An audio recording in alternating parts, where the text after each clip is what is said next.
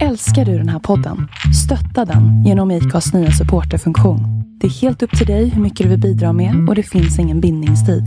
Klicka på länken i poddbeskrivningen för att visa din uppskattning och stötta podden.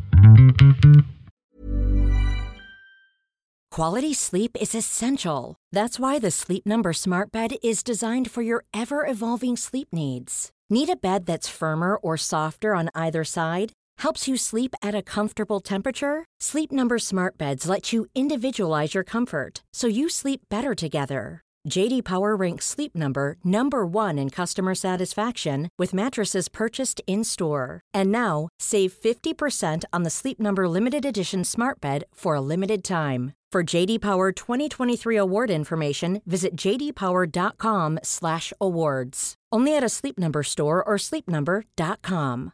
Hey, I'm Ryan Reynolds. At Mint Mobile, we like to do the opposite of what Big Wireless does. They charge you a lot, we charge you a little. So naturally, when they announced they'd be raising their prices due to inflation, we decided to deflate our prices due to not hating you. That's right. We're cutting the price of Mint Unlimited from $30 a month to just $15 a month. Give it a try at mintmobile.com slash switch. $45 upfront for three months plus taxes and fees. Promo for new customers for limited time. Unlimited more than 40 gigabytes per month. Slows. Full terms at mintmobile.com. För mig dök det mer upp eh, som en stark längtan. Jag vill säga, det var nog i samband med att Adam, då äldste sonen, gick på skidlärarutbildningen. Och vi hörde liksom, han åkte skidor varenda dag. Och då kände jag så här, ja men jag vill också. så det var väl där som det verkligen drog igång Ja. för mig, känslomässigt. Ja, då började vi prata om det. Ja, Först på skoj. Och sen blev det mer och mer allvar. ja. Och sen var det bara två år senare som vi bestämde att nej, nu kör vi. Ja men, det, ja, men det var ungefär så här tror jag det var. Att, att du sa till mig att om vi skulle ta beslutet nu på hösten, då kan vi åka nästa säsong. Och då helt plötsligt så ramlade den poletten ner hela vägen i magen på mig. Så jag bara, jädrar. För jag, jag började räkna, vänta nu, uppsägningstid. mhm." Och jag säger, ja, om jag säger upp mig där den sista september, då kan vi dra. Då sa jag upp mig från det jobb jag hade. Och då, det var första gången som som jag liksom lämnade den världen som jag var i då, på riktigt liksom. Konceptet slow food är vi nog många som känner till. Rörelsen som grundades i Italien 1986 som en slags moralisk och politisk motreaktion till den amerikanska fast food-trenden som gjorde sitt segertåg runt om i världen. Slow food kom att bli startskottet för en bredare rörelse där kärnan kretsade kring kvalitet framför kvantitet och en acceptans för det långsamma istället för det snabba. Ett exempel i vår populärkulturella närhet är ju slow tv-produktionen Den stora älgvandringen som sänds på SVT. Andra exempel är exempelvis slow fashion och till och med slow cities så är slow-konceptet något som kan appliceras på skidåkning. Det tycker i alla fall Sissi och Mats Ervald som helt nyligen har släppt boken Slow Skiing. Jag heter Magnus Ormestad och det här är avsnitt 247 av podcasten Husky. Podcasten Husky spelas in i samarbete med Naturkompaniet. Mer information om avsnittet och om boken Slow Skiing finns som vanligt på huskypodcast.com. Husky finns även på Facebook och Instagram. Eh, Jag tänkte för, för eh, dramaturgin för dramaturgins skull och för att liksom direkt kroka in i lyssnarens uppmärksamhet. Kan inte ni bara börja med att berätta om flykten från Lombardiet? Ja, Absolut. det får du göra. Ja. Eh, vi kör. Var befinner ni er? Vi, vi befinner oss i, i Livigno i Italien.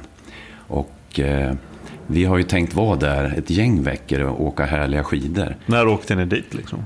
Ja, men vi åkte någonstans i första halvan av februari.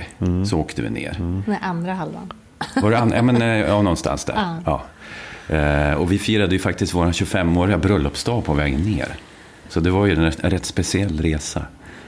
Och det började ju jättebra. Vi hade ju knappt hört talas om någonting som hette corona. Det fanns lite lätt där borta i Kina, men mycket mer hade inte vi hört. Och så sakta men säkert medan vi var där så, så upptäckte vi ju via liksom media och så vidare att ja, men det blev tuffare och Det här tuffare. börjar bli en grej. Ja, det börjar ju bli det. Och vi märkte att i Livigno så snyggt och prydligt så stängde de ner spat. Och sen så blev det eh, inga afterskier inomhus. Och så blev det lite mer och lite mer allt eftersom tiden gick. The walls are closing in, som man skulle kunna säga. Lite så. Ja. Lite så. Men vi hade ju även besök den sista veckan vi var kvar. Ja. Och vi hörde av dem att det skickades inte ner några fler svenskar till Livigno. Och då började vi ju fundera. Börja ana oråd. Ja, och, så, och så kom ju UD och säger att ah, nu avråder vi från resor till Italien. Och vi var ju i Lombardia, alltså Zona Rossa, Lombardia. Det kändes ju sådär, mm, Det var lite ground zero just om jag tänker tillbaks på eh, bevakningen kring eh, coronaspridningen i Europa. Det var ju just Lombardiet var det ju mycket snack om. ja. Det var ju det, för det var ju där det värsta var. Fast ja. vi var 30 mil ifrån infernot. Ah, Okej, okej, okej. Mm. Ja. I alla fall på, på, det var en lördag som vi då hade, vi hade en lång diskussion. Vi stod där i vår lägenhet och tittade ut över Alper och diskuterade hur gör vi? Det här håller inte längre. Vi, vi behöver nog lämna. Så då tog vi beslutet där på lördagen. Vi, vi åker imorgon, söndag. Och så började vi packa. Så vi packade i ordning och sen stack vi ut och gjorde en, en jätteskön längdtur. I de här fina spåren mitt i, i dalgången.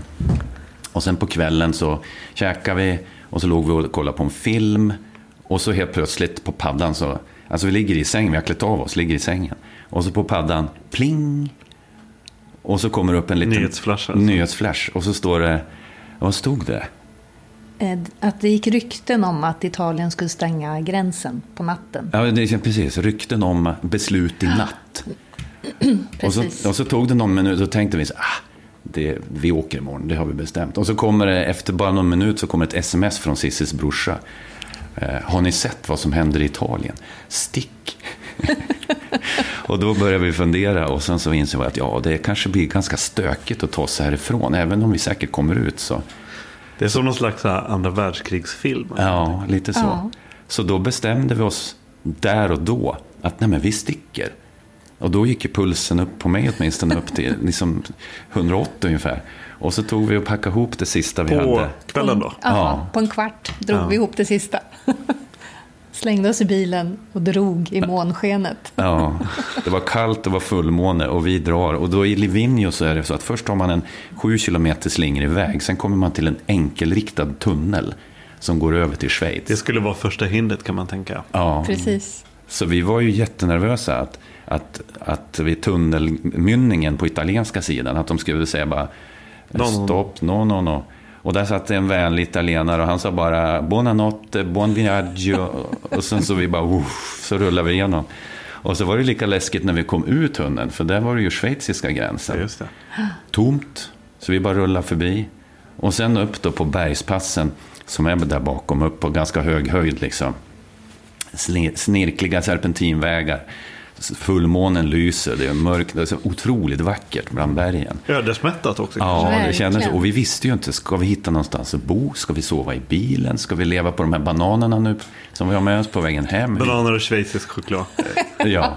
Italiensk. Jaha, såklart. Ja. såklart ja. Men det löste sig ju bra, så att vi, vi ringde lite där på natten eh, och fick tag på ett hotell i Klosters, grannen med Davos. Och kom dit vid midnatt ungefär. Och så bodde vi där. Portieren stannade en halvtimme extra så att vi skulle hinna fram innan han gick hem och la Ah, sig. okej. Så det var lite speciellt. Sen nästa morgon där, det var ju också väldigt speciellt. För då tänkte vi så här, ja vad skönt, nu går vi ner och tar frukost. Nej. Eh, nej. Nej, det Det var ju ju inte. fullt hotell med veteraner, militärveteraner från hela världen som Oj. hade partaj på hotellet. Och de hade inte vi någon lust att träffa. Så vi bara kröp, gick ner där i garaget och så packade vi ihop och drog. Ja, det var väldigt speciellt. Och så kände vi också, eftersom vi kom då från, som du sa, Ground Zero, La Zona Rossa, Vi vågar ju inte träffa. Vi visste ju ingenting. Nej. Så vi, Nej men sen, ni måste ju varit paria när ni kom tillbaka till Sverige och Stockholm sen. För att alla visste väl då, satt väl här med telefoner och paddor i högsta hugg och, och kunde läsa sig till om hur Alperna just. Ja. Och Lombardiet specifikt. Ja. Liksom. Absolut. Men vi körde ju karantän hemma i två veckor. Mm. Vi fick hjälp av en kompis att handla och sådär. Så vi var ju hemma i, i två veckor. Och sen kom ju våra söner som hade varit i Verbier. Kom de hem och då körde vi en vecka till. Ja. Men ni kände aldrig av några symptom? Så att säga. Nej, vi Nej. gjorde ju inte det. Nej. Och Vi- inte de heller. Nej. Och de hade ju ändå bott då i Verbier och umgåtts liksom i, i Täta miljöer. BAM-kretsar. Ja, täta precis, miljöer. Precis. De var friska och fina. Eh, hur skulle ni presentera er själva? Jag kan presentera mig med att Cissi Ervall heter jag, är grafisk formgivare och eh, arbetar i vårt gemensamma företag, Ervall Group. Och här har vi Mats Ervald som också då jobbar ihop med Cissi sen vad har vi, fyra eller fem år har vi jobbat tillsammans.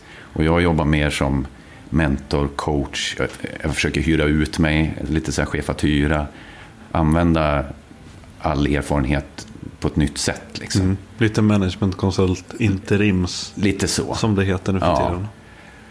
Så att jag försöker mixa det. Eh, Och det vi också gör är ju att vi de senaste fyra, fem åren Ja, sedan 2017. Ja, mixar det med vårt jättestora intresse för skidåkning, natur, snö, berg. Så att vi, vi, vi försöker leva det samtidigt som vi jobbar ihop. Om man ska leta efter källan till den här banan som slutar med att ni liksom vill dedikera så stor del av ert liv med, med, med natur och berg och skidor, skidor. Var börjar den bågen någonstans? Var börjar den banan om man ska kika i era respektive barndom? Var, Ja, var är ni födda och uppvuxna någonstans? Ja, jag kan börja. Jag, jag är född och uppvuxen i, i Norrland. Mina första 20 det var i Norrland. Så att, eh, jag föddes i Luleå och sen har jag flyttat runt där jättemycket. Mina föräldrar var oerhört mycket ute i naturen. Liksom, jag kan inte komma ihåg annat än att vi var alltid ute. Det var fjällturer, det var väldigt mycket gå på tur på fjället. Eh, Det var väldigt mycket, nu ska vi ut och plocka svamp, nu ska vi ut och plocka hallon. Så det, det, det, det fanns med hela tiden, det var bara en självklarhet. Och sen blev det scouter, som ut med dem väldigt mycket. Så det har alltid funnits med som en naturlig ingrediens för mig. Och det är liksom aldrig någonting som, det har inte varit, jag höll på att säga vare sig positivt eller negativt, utan bara en, en lika naturlig del som allt annat liksom. Ja, och väldigt självklart. Blev det någonstans liksom eh, när man eh, eh, i kanske lite mer vuxen ålder eller kanske lite mer när man är kanske ja, men 20-30 sådär att man märker att hur mycket man saknar det där om man försvinner ifrån det. Ja, och det, det, det yttrar sig ju faktiskt att, i att jag tillsammans med, det var innan vi hade träffats, så, så var vi ett gäng kompisar som, som hade ett antal stående äventyr som vi gjorde varje år. Det var paddlingen på Kristi himmelsfärd. Det var eh, valborg på skidor någonstans uppe i fjällen. Så, att, så att vi gjorde mycket äventyr, även mellan 20 och 30 och liksom njöt verkligen av det. För jag kände då också att det här är ju, det går inte att vara utan Det här är viktigt. Det är väldigt, väldigt viktigt. Vad, hur såg planen ut? Vad ville du bli för någonting? Ja, men från början så, så, så hade jag bestämt mig för att jag skulle bli eh, elektroingenjör. Och- Spännande. Ja, det var... ja, det var ju det. Men efter en, efter en termin på, på KTH så insåg jag att det här, det här är ju inte jag. Absolut inte. Så då hoppade jag av det efter en termin. Det, jag, jag körde ju allt, allting gick åt skogen liksom. Kände mig rätt värdelös som jag ska är. Och sen så gick jag på min B-plan som var att, att, att plugga ekonomi. Och där så kände jag också rätt snabbt att eh, siffror och liksom revisor och sånt som var coolt på den tiden, nej, det var inte heller jag. Så det blev människor, marknadsföring, sälj. Och så gick jag det spåret. Liksom. Så det, det, det blev den vägen. Men så det var en flytt till Stockholm som var oundviklig? Den var oundviklig, men den, den skulle bara vara tillfällig. Jag skulle ju flytta hem när jag var klar.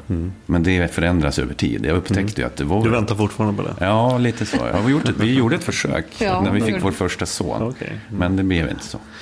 Ehm, och liksom den här skidåkningen, liksom så här, vad, vad, eller för sig, den kan jag spara lite till eh, vi har presenterat din, din bättre hälft så att säga. Eh, om du ska berätta din version då, Cissi. Min version, jag är uppvuxen söder om Stockholm. Tumba, Grödinge. Och eh, också i en familj som var ute väldigt mycket. Inte gå på tur på det viset som du... Eller ja, det gjorde vi för sig, men då gjorde vi det runt åkrar och ängar ute i Grödinge. Ja, på den tiden det På den- fanns ja, på den tiden snö fanns i vinter. Stockholmsvintern. Pulkabackarna, miniskidor, allt det där. Eh, och sen framför allt så var vi nere på västkusten varje sommar. Min mormor kom ifrån Hönö. Så att eh, vi spenderade väl somrarna i princip under vatten kan man ju säga. det var liksom den stora grejen. Båt också eller bara liksom? Eller? Ja, vi hade gummibåt. Ja, okej, okej. Ja. Mm. som vi langade upp på taket på bilen och drog Ja, iväg. Kul. Ja, och då var en favorit eh, Nynäshamn när vi liksom var på hemmaplan. Upp med båten på biltaket och så ut till Nynäshamn och så slänga i båten och dra ut till någon ö och bada. Så att det var väldigt enkelt på det viset. Eh, och utförsåkningen kom först in när jag var typ så här 11, 10-11. Och det var egentligen min storbror som introducerade det och tyckte att familjen skulle upp till fjällen liksom på jul. Så då gjorde vi det. Och eh, allihop började åka utför, mamma och pappa också, fast de var liksom 40-årsåldern och tyckte det var roligt. Okej, de började i... De började då. Mm. Så att, eh, sen fortsatte vi och brorsan eh, var aktiv i Friluftsfrämjandet i Botkyrka. Så att när jag var 15 då, fick jag, då hade han några besvärliga barn i sin barngrupp och då frågade han kan inte du hänga med som hjälpledare? Och då gjorde jag det. Och sen, sen höll jag på att vara aktiv i Friluftsfrämjandet i Botkyrkabacken i tio år efter det. Gick stegutbildningar och massa sånt där. Alltså skidlärare då helt Ja, enkelt. precis. Deras... precis.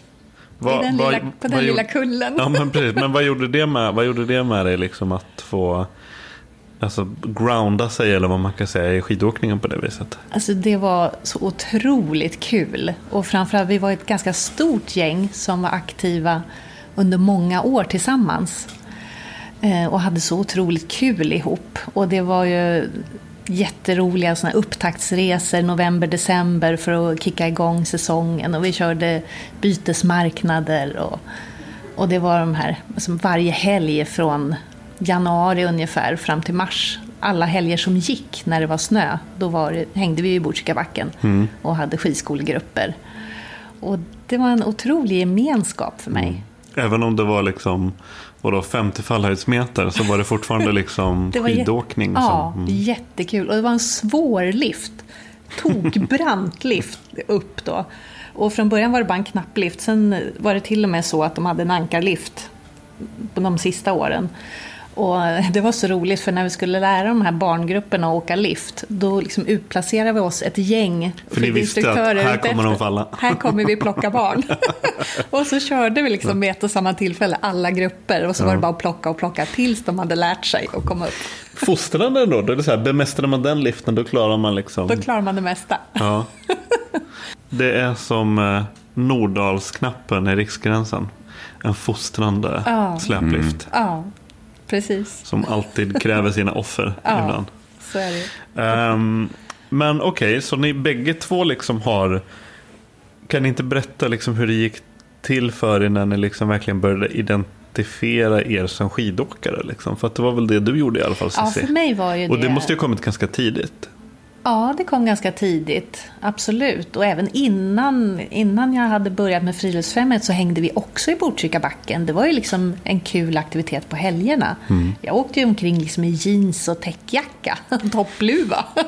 och man tyckte man var jättecool. Ja. Och hade skrapat ihop några gamla skidor, några gamla pjäxor. Och där hängde vi. Det var liksom kompis- friluftsgård, typ. Ja, lite så. Eller fritidsgård, Eller- eller, vad det ja. heter.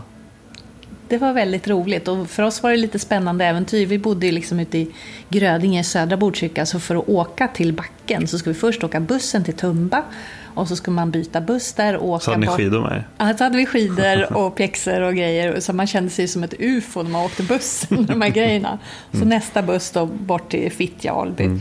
Och sen fick man gå hela vägen in till backen. Så det var ganska lång tur att ta sig dit. Det var så här earn your turns. Ja, verkligen.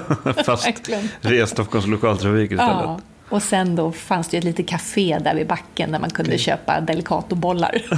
det var ju belöningen.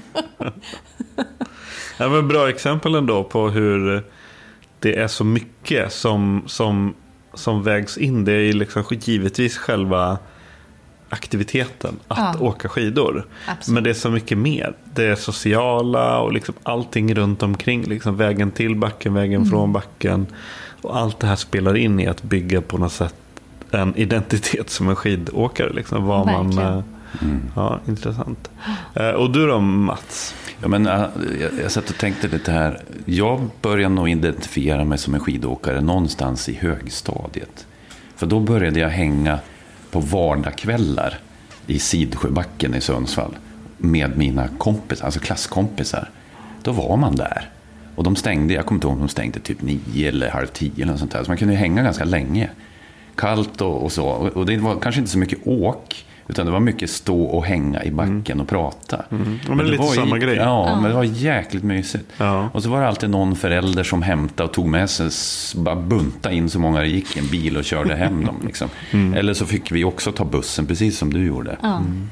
Så där någonstans så började jag få liksom, den känslan. Mm. Och sen när jag blev lite större och kom upp i gymnasiet, då hade jag som tur så att en kompis hade eh, en granne på landet som hade en gammal stuga uppe i Åre som vi fick låna Wow. gratis. Ja, guldgruva. Då var ju den guldgruvan helt underbar. Så då brände vi upp vartenda lov.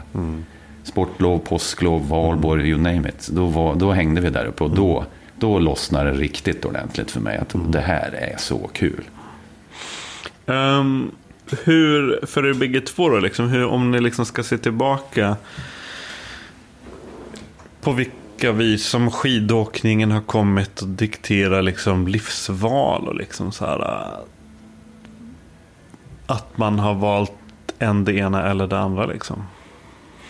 Har, har det liksom har spelat roll i utbildning, var ni väljer att bo, var ni väljer liksom... Ja, inte där och då på det viset. Men jag var ju uppvuxen med att vi, det var ju liksom standard att vi åkte till fjällen med familjen. Plus att jag hade friluftsfrämjaraktiviteterna också. Då. Så att för mig kändes det som att jag behöver leva med någon som också gillar att åka skidor. Ja, men det är ju ett jättelivsval. Ja, det var- vi det valde var ju varann utifrån det. Absolut, det stod ju på min... Men träffades ni på en skidresa? Nej, vi träffades hem, här i stan. Ja, Okej, okej, okej. Mm. Men eh, på min lista liksom, Ja. över punkter som måste finnas Ja, men jag ska Hur leva med. snabbt i de här första mötena kom, dök det upp liksom så här trevar om skidåkning? Kommer ni ihåg det? Ja, på en gång. Första mötet. Ja, ja, absolut. När vi satt där på. Hard Rock så, så pratade vi skidåkning.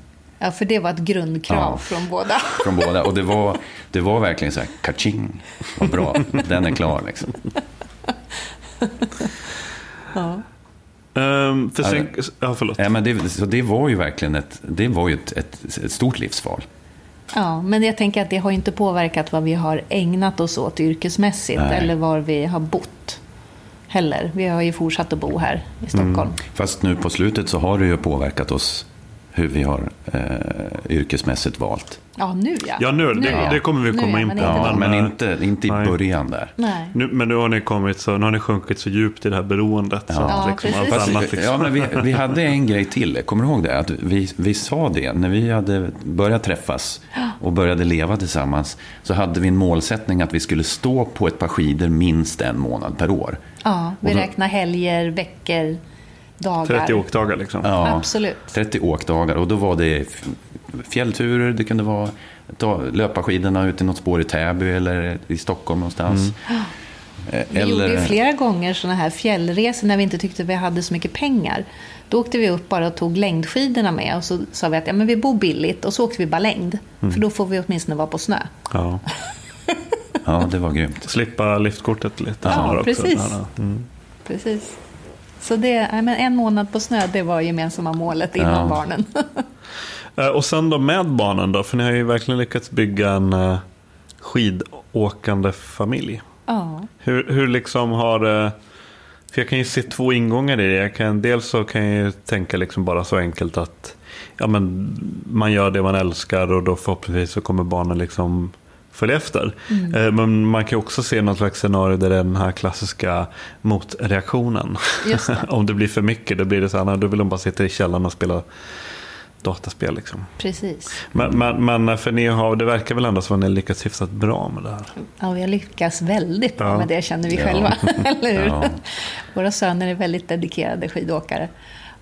Och, det har ni eh, gjort det liksom ifrån de första liksom bebis, liksom Ja. småbarnsåren. Så ni har Ja. liksom inte bommat de här, den här månaden på snö. Jo, då bommade vi väl månad på snö, när de var riktigt små. Vi åkte ju ett par veckor i alla fall. Ja. Och ja, lite helger och lite så. Vi, vi slutade räkna månad då, men vi var ju så mycket på snö vi kunde, både hemma och i fjällen. Alltså hemma, det kunde ju yttra sig som att vi stack ut en, en, en helg, tog med oss så vi kunde liksom göra upp en eld och grilla lite korv. Kanske vi hade med en pulka, hittade någon backe, åkte lite, pulsade runt, lekte. Eh, Så det var, ju, det var ju mycket lek i början. Ja, speciellt när de var så här två, tre, då Ja. var det ju längdskidor. Och så hade vi någon pulka om vi var i fjällen. Och så kunde de sitta i pulkan och så kunde de hoppa ur och dra på skidorna. Alltså, och så leka omkring. vi köpte en sån där eh, gammal hederlig, vad heter de? Segerbaden heter de. Sådana där riktigt gamla pulkor med, Träpulka. med, med bambupinnar liksom, som man kopplar på sig med Alltså ett bälte. schackel liksom, ja, ett med- schackel med bambustavar som gick bak till pulkan. Ja. En sån köpte vi begagnat av en, en kollega till mig. Och sen hade vi med den och, och då la vi ner med den. Och så kanske vi hade med grejer de kunde leka med. Och då var vi ju också ute på fjället en del med dem. Så att de fick hoppa av då. Så hade vi med pulka eller några små, små liksom vanliga skidor till dem. Och så höll vi på. Ja, men sen eh, var det ju när de blev några år äldre, när det liksom började bli dags för att börja skidskola. Och då tänkte jag, ja men visst, jag är ju skidinstruktör, jag skulle ju kunna köra med dem. Men jag hade ju sett andra som inte hade lyckats med det. Så att jag tänkte att nej, det är inte jag som ska lära dem åka skidor. Utan de ska tycka att det är kul och de ska helst vara med kompisar. Så att då var vi faktiskt från början tre familjer i vårt område som åkte en vecka varje år tillsammans. Och alla familjer hade två söner i motsvarande ålder som våra söner. då. Så att då fick de ju liksom med sig två kompisar i skidskolan. Och då tyckte de ju att det var superkul. Så de gick ju i skidskola i, jag skulle säga det var tio år som vi gjorde de där resorna. Eh, från början var vi tre familjer, sen efter några år blev vi två familjer som fortsatte. Men i tio års tid så var de i skidskola en vecka varje år. Ja, men du vet, och så var det snögubbar och sen blev det smygare och så blev det svängare och allt vad det hette. Och på slutet och så var de, ja, men då, då gjorde de ju så här jättespännande grejer. Ja, men då, då hade vi ju en, när de var lite större, då hade vi ju en skidlärare för de alla fyra grabbarna. Så fick de varva skidor, snowboard, vad de ville Just med det. den skidläraren under veckan. Wow. Så det var ju superkul och de fick vara ut på off-pist-turer och allt vad de höll på med. Och sen kom de och berättade för oss och skulle Den här ta med veckan oss. ska vi göra bakåtvolter. Ja. Ja, man blev lite när- närmare väster faktiskt. Nej, men när de kom tillbaka, vi var i Ramenberg, så kommer de tillbaka. Ja, vi åkt Grytan idag. Och så bara, wow, det vill vi också. Jättekul. Ja. Så vi har försökt göra det så lekfullt som möjligt Ja. och liksom få med lusten hela vägen. Ni har liksom aldrig mötts av bara nej, ska vi åka dit igen? Jo, det har vi Tråkigt." mötts av eftersom vi var lite, lite griniga där med vi tyckte är vi i fjällen ska vi åtminstone en dag åka längd. Även i tonåren. Och då var det lite de där tongångarna. Men när vi väl var ute på fjället, då hade de ju skitkul. Tyckte det var jätteroligt. Så att, eh, Man får välja de soliga dagarna då. Ja, precis. absolut. Absolut. Så det blev en, en lekfull grund kan man ju säga. Ja, och de här har ju liksom eh, kilat iväg och gjort egna liksom karriärer och tagit sig i skid, skidvärlden också nu. Absolut, speciellt Adam då som är äldst som tog sin skidlärarexamen i vintras. Mm. och har jobbat som skidlärare både i Alperna och i Åre. Eh, Så han har verkligen... Och han hade inte varit, han, hur var det? Han hade inte varit i Åre. Nej, Nej. innan han åkte dit när han Just var det. 19 efter gymnasiet för skidlärarutbildningen. Nej, då hade Kul. han aldrig varit i Åre. Vi hade Nej. varit i Ramenberget och Vemdalsskalet och alla möjliga ställen, men inte i Åre. Nej, vi, vi undvek faktiskt åren när, när barnen var små. För vi tyckte att ja, men vi vill vara på lite andra, mer familjebetonade ställen. Är det ett annat tips? Att eh, för, för småbarnsföräldrar att kanske sikta på, inte gå på så att säga vad man tror är den lågt hängande frukten. Utan att kanske kika på alternativa orter. Ja. Som är lite mer så att säga off the beaten track. Så att säga. Ja, men jag tänker så här, är man eh, barnfamilj då vill man ju ha, man vill ha, kunna stugmysa, man vill ha lättillgängligt att komma i, in och ut ur stuga och att det finns en tillräckligt bra åkning. Men menar, är de små så behöver inte det vara så himla avancerat. Så, så vi, vi la ju de första svängarna med, med killarna, det var ju i Vemdalsskalets barnbacke. Som är, ju- det, den är ju världsklass liksom att börja i. Underbart flack för dem att börja åka i. Så där var vi jättemycket. Sen när det började kännas kanske lite litet där, ja men då, då åkte vi några mil till och så åkte vi upp till Ramenberget och rörde oss längre upp i, i Härjedalen. Så att vi, liksom, vi stegade oss ju upp. I början när de var riktigt små, då var vi i Sälen några gånger och, och, och var ute där. Och så, så har vi sakta men säkert liksom hittat nya ställen. Och förlåt, ni har två. Två söner, Två barn. Adam och Simon. De är 23 och 25 nu. Och hur, hur liksom den här känslan när eh, första gångerna när ni kan börja åka som familj och liksom alla är på lite samma nivå.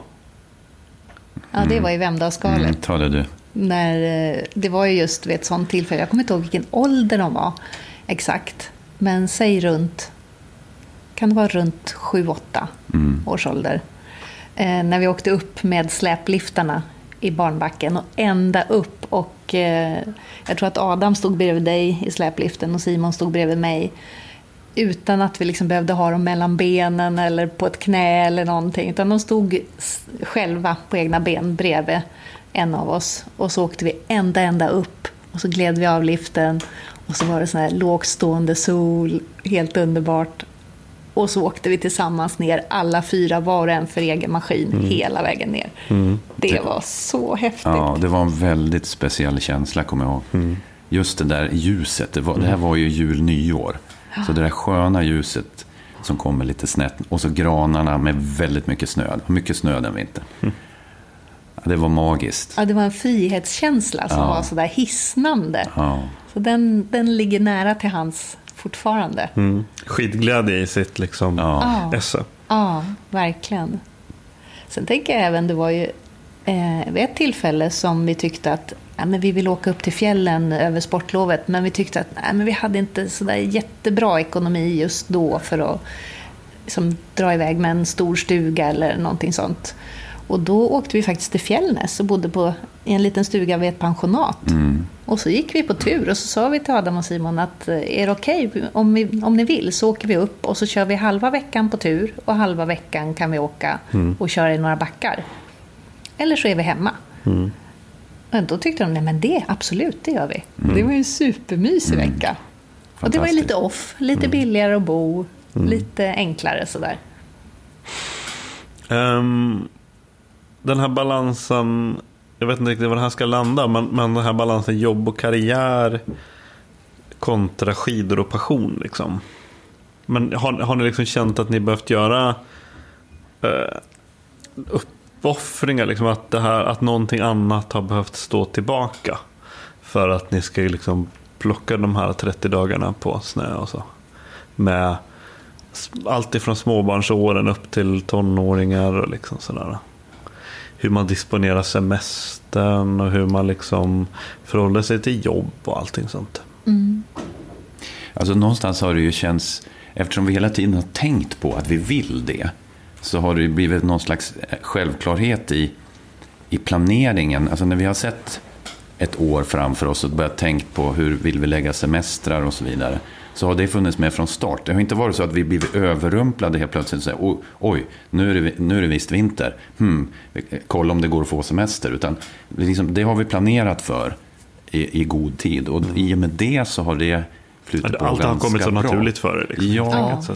Mm. Sen, sen har ju jag har ju haft förmånen av att jag har ju haft jobb innan, innan vi började jobba tillsammans i eget bolag. Som, så, så var jag på ett, ett antal jobb där jag hade eh, lite olika typer av ansvar. Men jag hade ansvar på det sättet att jag kunde ansvara för till exempel om vi gjorde kickoffer eh, eller små resor. Jag tänkte på en grej. Vi kanske ska åka till eh, Åre. Eller vi kanske... Det blev ju lite så. Eh, och och jag, jag blev ju, jag vet inte om jag blev känd eller ökänd, kanske troligtvis ökänd för att, jaha nu är Mats som har hittat på igen. Så det var ju ett antal resor på, på vintern. Det var ju faktiskt mer eller mindre bara sådana resor. Och, och jag, jag, jag jobbade ett tag jobbade tillsammans med folk från hela Europa. Då kommer jag ihåg att jag ordnade något som jag kallar för The Swedish Winter Adventure. Och så drog vi upp till eh, ett jättefint ställe som ligger mellan Åre och Storlien, alldeles ner mot sjön. Och eh, då var det allt ifrån eh, få, få testa telemarksskidor, gick ut på tur uppe vid Storulvån. Eh, där en, en av kollegorna kunde inte ens stå på skidorna utan bara ramla omkull när det blåste. så att, så att jag, jag, jag kanske var fräck, men jag använde mitt stora intresse till att göra det här. Och de kommer ihåg det än idag. Alltså jag kan få kommentarer nu, kanske 15 drygt år senare, om att Kommer du ihåg Mats, när vi gjorde det där Winter Adventure? Ja, det kommer jag ihåg. Det var spännande. Liksom. Ja, men ofta så blir det ju så, om man umgås med någon som verkligen brinner för någonting, Ja. då, det smittar ju oftast av sig. Så att säga. Absolut. Absolut. Så, så där, där, jag hade, där fick ju jag kanske lite extra bonus under några år som du inte var med Nej, på. men jag hade å andra sidan eget företag under alla år. Som, ja, ända tills vi startade bolag ihop. Så att jag hade väldigt lätt att styra min egen tid. Så på det viset var det ju enklare för oss. Vi behövde bara ta hänsyn till dina tider i princip. Mm. Kan ni inte berätta om eh, den så kallade slow-rörelsen? Alltså första gången jag hörde talas om det var jag väl väldigt, väldigt liten. När man började höra om så här slow food. var väl lite grann det första. Med någon slags snigel på en skylt. Mm. Att det var väl någonting som, eh, jag vet inte när det dök upp. Det kanske var eh, kanske äldre än vad man, vad man kan tro. Men Alltså nu har vi ju läst på lite, men om vi bortser från det så, så tror jag att vi upptäckte det ganska gemensamt via matintresse och it- Italienintresse. Och det är precis som du säger, det var slow food. Och, och liksom hela den här idén om att Alltså att, att ha en, en kärlek till råvarorna, lokalproducerat, det, det var otroligt tilltalande. Och så hittade vi några slow food-restauranger i Stockholm, italienska då, som, som, som vi var på. Men jag kan inte säga exakt när det var, men det är ju Men ett jag tag skulle sedan. säga att det, att det dök upp för oss i Italien. Någon Ja. av våra Italienresor. Ja. Alltså det kan ha varit sommarresa lika väl som vinterresa. Jag kan inte säga exakt. Men eh, det är framförallt när vi har varit i Italien som det har dykt upp. För där finns det ju rätt många sådana kan det inte med snigeln kanske på. till och med ha börjat i Italien? Eh, jo, Jo, det började det i gjorde Italien. det ja. började i Rom Ja. på 80-talet. Ah, okej, okej. Mm, Mm. Det var ju en motreaktion mot att McDonalds skulle öppna i närheten av Spanska trappan i Rom. Ah, okej. Ja. Då slog det ju slint för italienarna. Ja. Och så start, då startade de det. Det var en, en journalist, en matskribent som, som startade. Ja. Och det här var ju lite innan, eller lite innan, det var ganska mycket innan. Nu finns det ju så många dimensioner av det hela, men det här med klimatpåverkan och så vidare och transporter och allting som tillverkningsförhållanden och så vidare. Det här var innan det, det här var väl typ 100% någon slags matkultur, kulturarv, lite granna. Värna om vårt lokala arv. Ja, lite så. Ja. Men där har ju Italien är ju fantastiska på det. Jämfört med, med oss här. Så de hade ju någonting att värna. Ja. Verkligen. Så deras paroll är good, clean och fair för slow food. Okej, okej. Mm, mm. Men har det, blivit, har det utarbetats, utarbetats till någonting som nästan är så varumärkesskyddat? För att få kalla sig en slow food restaurang så måste det uppfylla det här och det här och det här.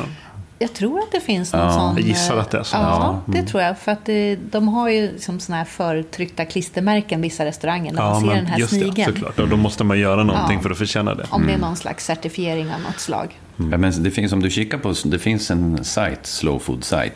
Och där står det en massa om vad, vad, vad, de, Ja. vad de värnar om. De har ett, liksom en massa punkter som är viktiga för dem. Så, att- så att, eh, men det, är- det är oerhört tilltalande. Och det, är- alltså det, för mig gick det väldigt rakt in i hjärtat. Eh, När, när, liksom, när vi insåg vad de tänkte kring, kring Ja. mat. Ja. Förresten, Italien överlag. Det är, jag inbillar mig, och det verkar ju som att Italien har någon slags speciellt, har spelat en, och spelar fortfarande en speciell roll i era liv.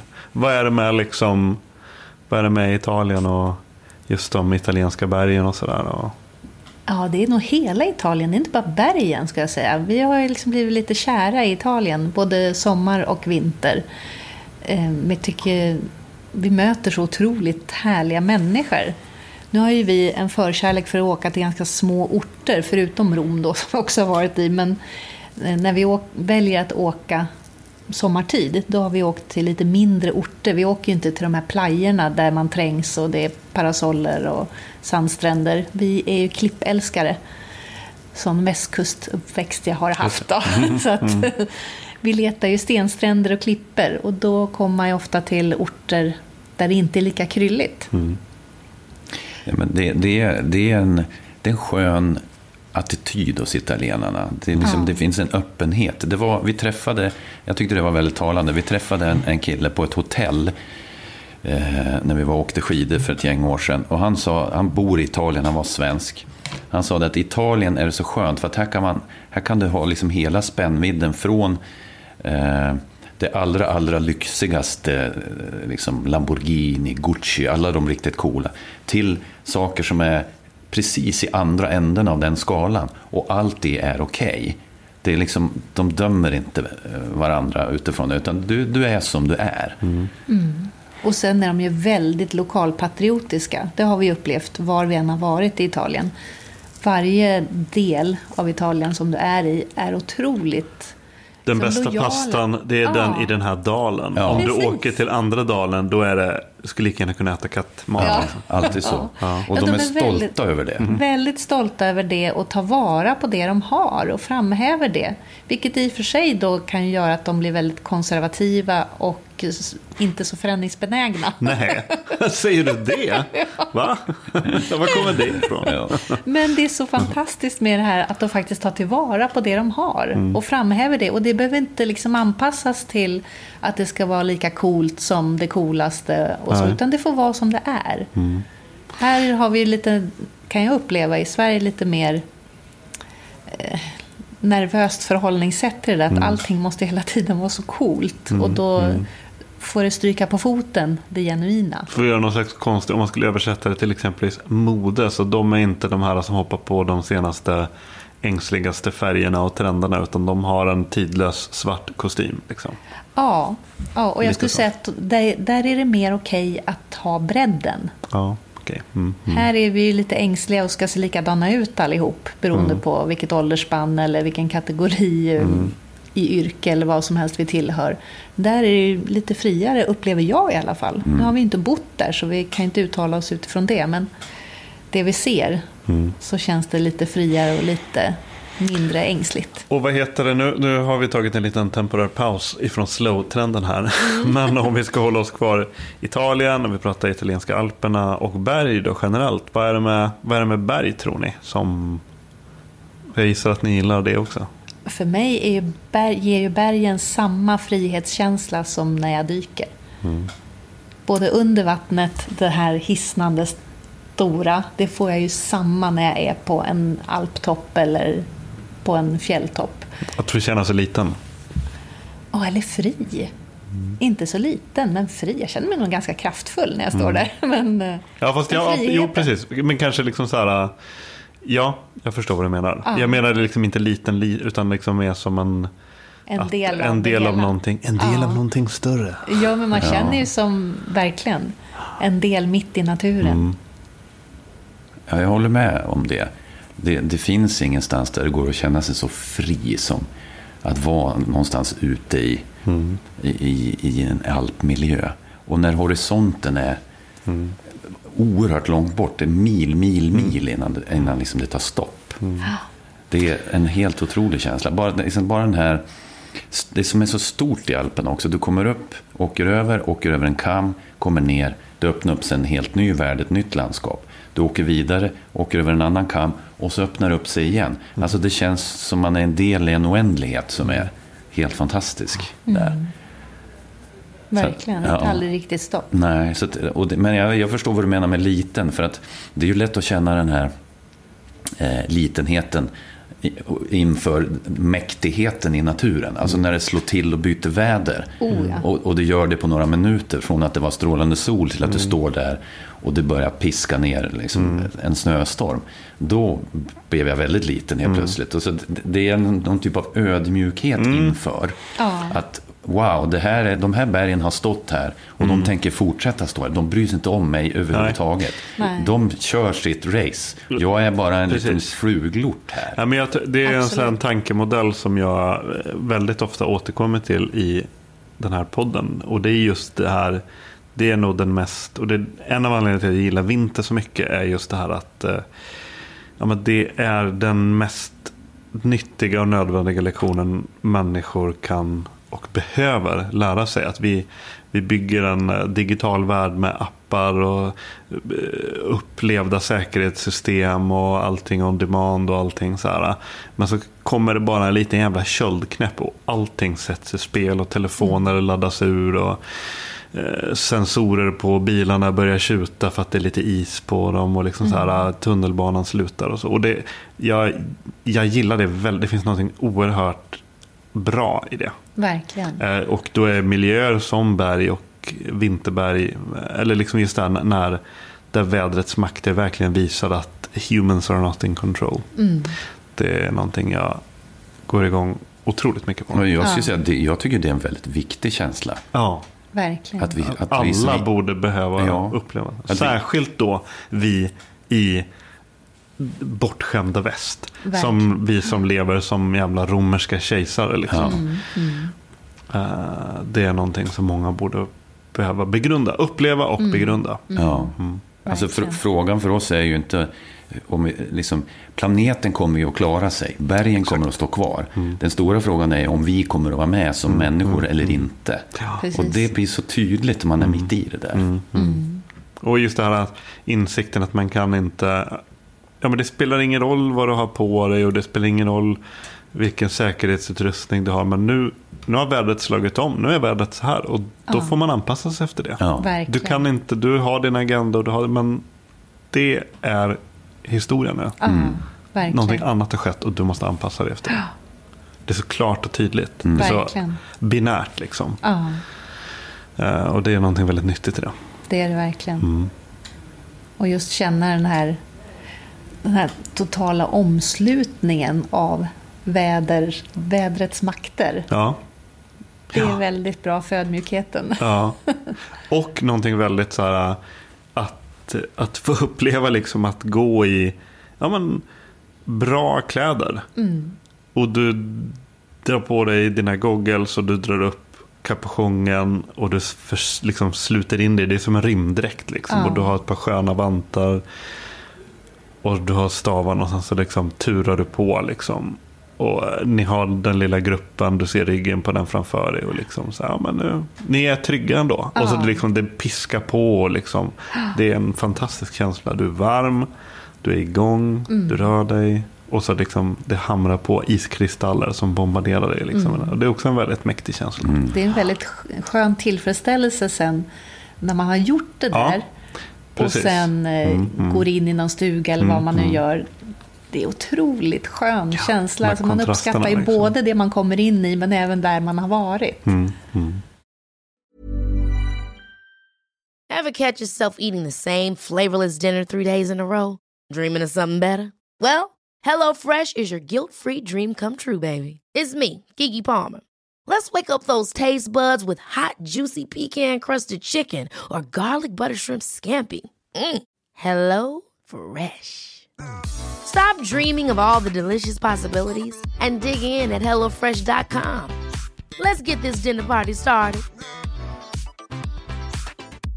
Mom deserves the best, and there's no better place to shop for Mother's Day than Whole Foods Market. They're your destination for unbeatable savings, from premium gifts to show-stopping flowers and irresistible desserts. Start by saving 33% with Prime on all body care and candles. Then get a 15-stem bunch of tulips for just $9.99 each with Prime. Round out mom's menu with festive rosé, irresistible berry chantilly cake, and more special treats. Come celebrate Mother's Day at Whole Foods Market. Hey, it's Ryan Reynolds, and I'm here with Keith, co star of my upcoming film, If, only in theaters, May 17th. Do you want to tell people the big news? All right, I'll do it. Sign up now and you'll get unlimited for $15 a month in six months of Paramount Plus Essential Plan on us. Mintmobile.com slash switch. Upfront payment of $45 equivalent to $15 per month. Unlimited over 40 gigabytes per month. Face lower speeds. Videos at 480p. Active Mint customers by 531.24 get six months of Paramount Plus Essential Plan. Auto renews after six months. Offer ends May 31st, 2024. Separate Paramount Plus registration required. Terms and conditions apply if rated PG. Mm. Um, som sagt, det blev ett litet frispel ifrån uh, slow food-trenden. Finns det mer... Jag försökte tänka det här slow-rörelsen. Finns det så här, pratar man inte så här slow living, slow annat också? Eller blev det någon slags avknoppning på det? Fast det var kanske mer inofficiellt då, eller? Slow Ja, men det, jag tror det är, det är nog både och Det faktiskt. finns ju alla möjliga slow-rörelser. Jag kan inte påstå att jag har jättebra koll på Ja, men alla när- som finns. Men, Inte, inte allt, men det, det, som, det som kom ganska snart tror jag efter slow food. Det var ju Italien och sådana, alltså hela städer. Som kallar sig Ah. för Città Slow. Eller Slow Cities. Ja. ja, det finns ju över, i andra delar av världen också. Ja, men det började där. Det började där. Och sen så har det spritt sig. Och då är det städer som, som kanske tänker hållbart och också använder de här good, clean, fair som ledord för hur en hel stad ska fungera. Och att, liksom, att du ger dig tid att, att närvara, att njuta, att uppleva. Eh, och inte bara springer förbi allting som en skållad råtta, utan stannar upp. Liksom. Så, att- så det tror jag kom också rätt tidigt. Sen, sen vet jag, jag läste en bok av en som brukar kallas för en av gudfäderna inom slowrörelsen som heter Carl Honoré. Som har skrivit flera böcker om slow. Och i, i, i den första boken, där, där provar han ju på han letar ju efter slow då överallt över hela världen. Och hit, men det, är liksom- det är ju allt ifrån slow city, slow food, slow sex, slow training, slow running, slow vad du vill. Så det verkar ju ha ynglat av sig något helt galet. Liksom. Ja, det finns ju klädmärken som dedicerar sig till Slow fashion. ja, Ja, slow fashion. slow fashion finns Precis. det. Vi gick, det gick vi förbi bara för någon vecka sedan. En butik som hade slow fashion som sålde någon ull Just som var det. väldigt speciell borta på Rörstrandsgatan. Ja. Ja, det är så fort det blir en label. Så då, då är det någonting, då, då kan folk greppa det på något vis. Ja. Så. Precis. Men det är lite intressant för det var ju en trend som också startade innan det här digitala landskapet och det här med sociala medier och allting sånt. Oh, ja. eh, Som har drivit upp saker in absurdum så att säga. Mm.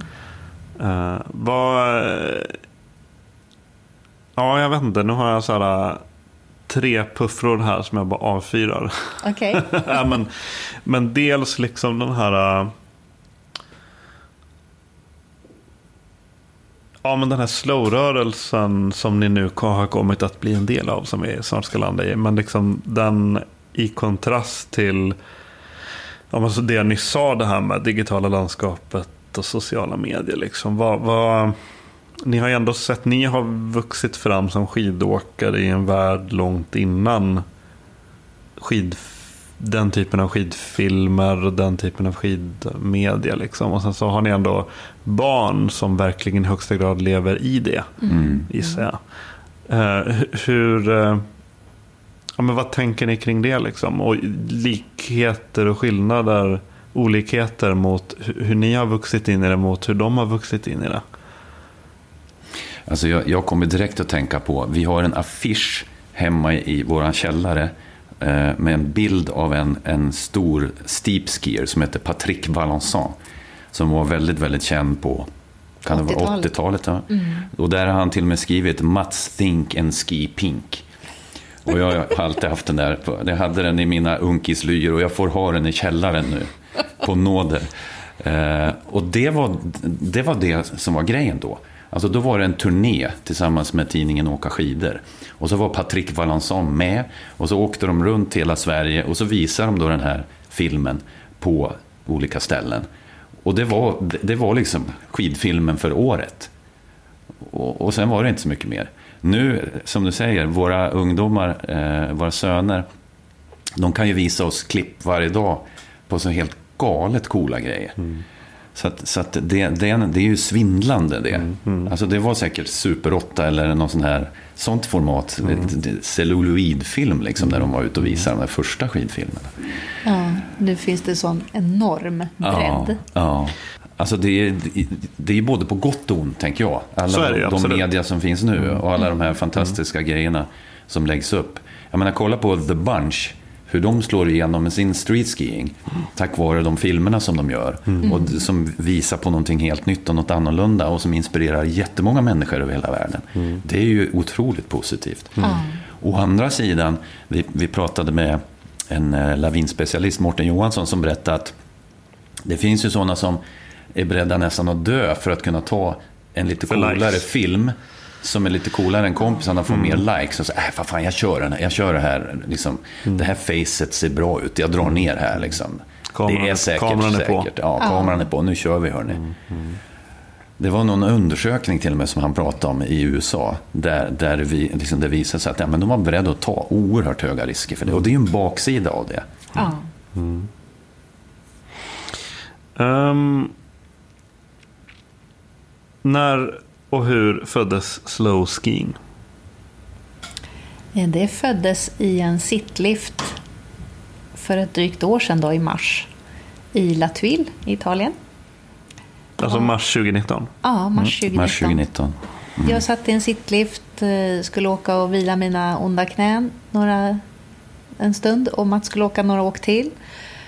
Och det var strålande sol, vindstilla, några få minusgrader, helt perfekt. Och satt jag och tittade på dem som flängde omkring nedanför liften och eh, bara slogs av vad håller de på med? De tittar inte ens upp och ser vad de är i. De upplever ju inte det här fantastiska som jag satt i. Eh, och jag upplevde dessutom att de tog sig inte ens tid att svänga. Utan det var ju nästan, inte störtloppsställning, men eh, de hade inte tid att svänga. De bara börna på. Kan vara kul att åka fort också. Det är jätte, jag älskar också att åka fort. Jag tycker det är jättekul. Men det var, det var liksom för många som inte hade tid att svänga. Det var inte bara att det kom en eller två, utan det var bara den ena efter den andra. Och jag kände bara, vad håller de på med? Kan de inte bara lyfta blicken, stanna till och se vad det är? Och liksom ta de där sköna svängarna. Det var inte så mycket folk i backen ens en gång som som hade tid och, och utrymme att göra sina egna svängar. Och ja, det blev ju ett gäng tankar där som grodde. Och när sen Mats kom och anslöt sig till mig där jag satt och, och drack lite te så Ja, då, vi då prata om det berättade här. det. Jag berättade om Ja. den här upplevelsen. Och sen började vi prata i, i de här termerna kring vad håller folk på med och varför, varför måste vi göra så? Måste vi prestera Mm. även i skidbacken? Kan vi inte bara få njuta? Och sen höll vi på att diskutera kring det här i flera veckor. Det räcker. Mm. Och när vi kom hem från den resan, då började vi skriva kring det här. Men vi hade ju landat i slow redan innan vi kom hem. Ja, absolut. Alltså vi kom, det var ganska tidigt vi insåg att vi, vi pratar ju faktiskt om slow skiing. Ja, Och inte slow som långsam, utan slow som upplevelseberikat. ja, eftertänksam, närvarande. Ja, verkligen. Så att eh, det första vi började skriva kring sen eh, när vi pratade slow skiing, det var just ett manifest på tio punkter, hur vi tänkte kring det här. Vad, vad innebär slow skiing för oss?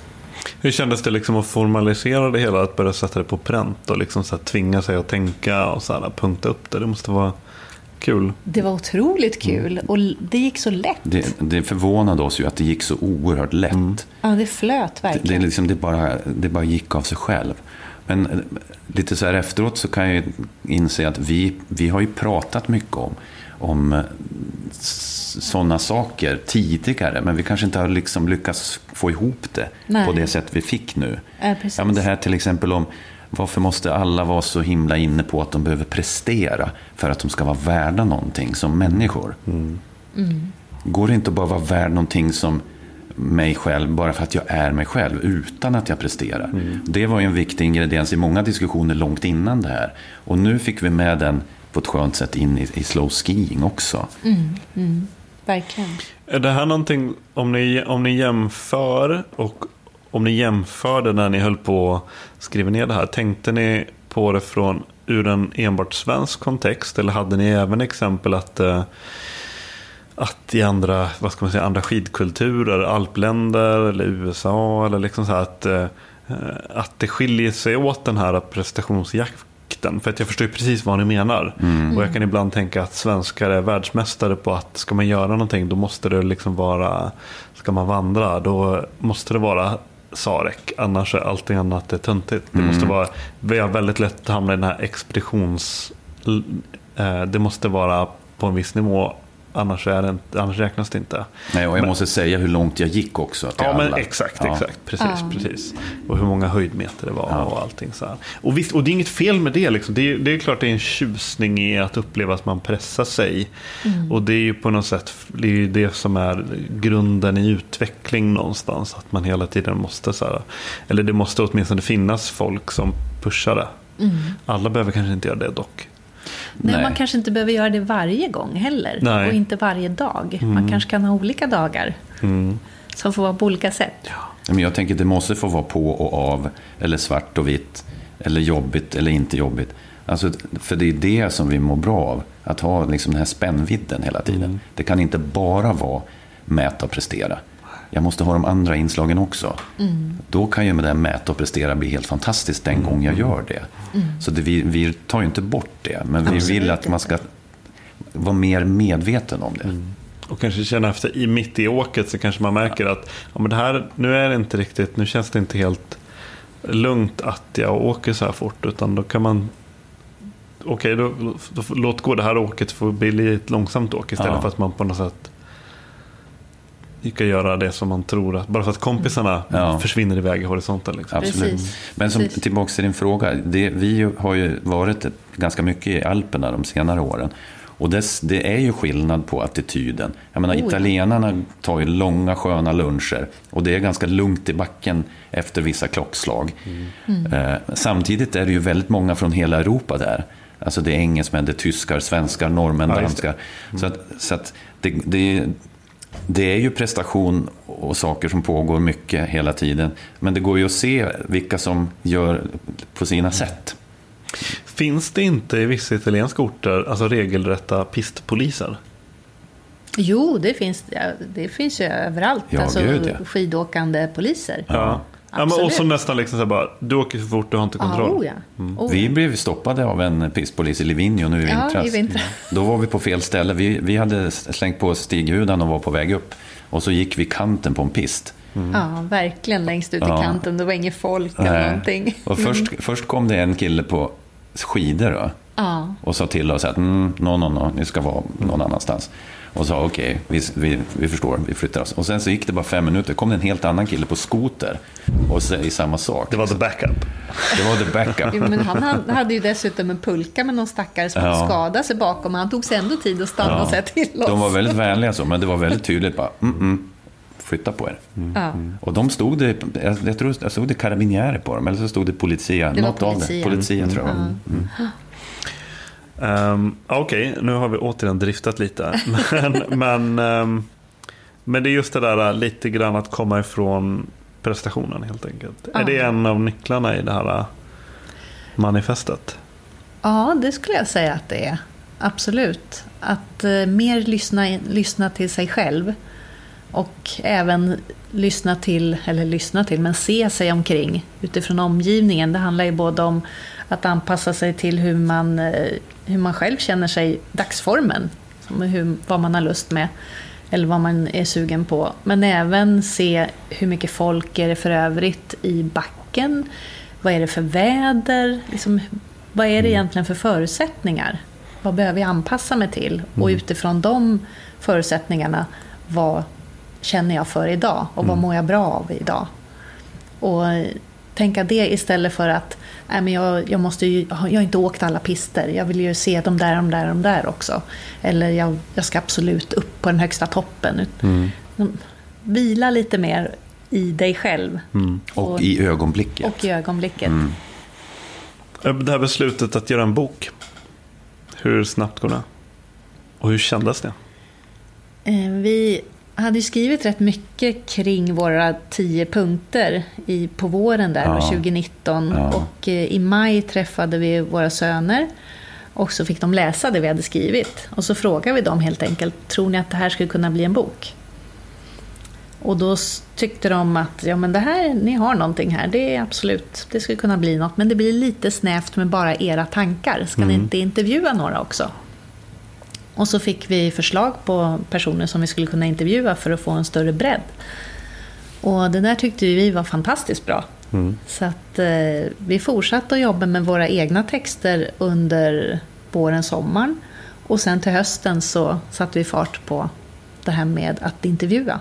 Men alltså det var ju så. Hade du frågat oss då om det här projektet och då hade vi säkert sagt ja, då, jo, vi, vi, vi håller på att skriva lite och vi har skrivit en, en text. Sen får vi se. Alltså vi var där just Absolut. då. Sen får vi se. Eh, och egentligen var det ju inte förrän att vi hade, vi hade börjat kontakta dem som vi ville intervjua. Då hade vi fått de här från våra söner och så hade vi också fått en bra kontakt med The Bunch via eh, Cissis brorsas yngsta son, kände de. Och så gjorde vi den första intervjun i oktober, Nej, se- september. september förra året.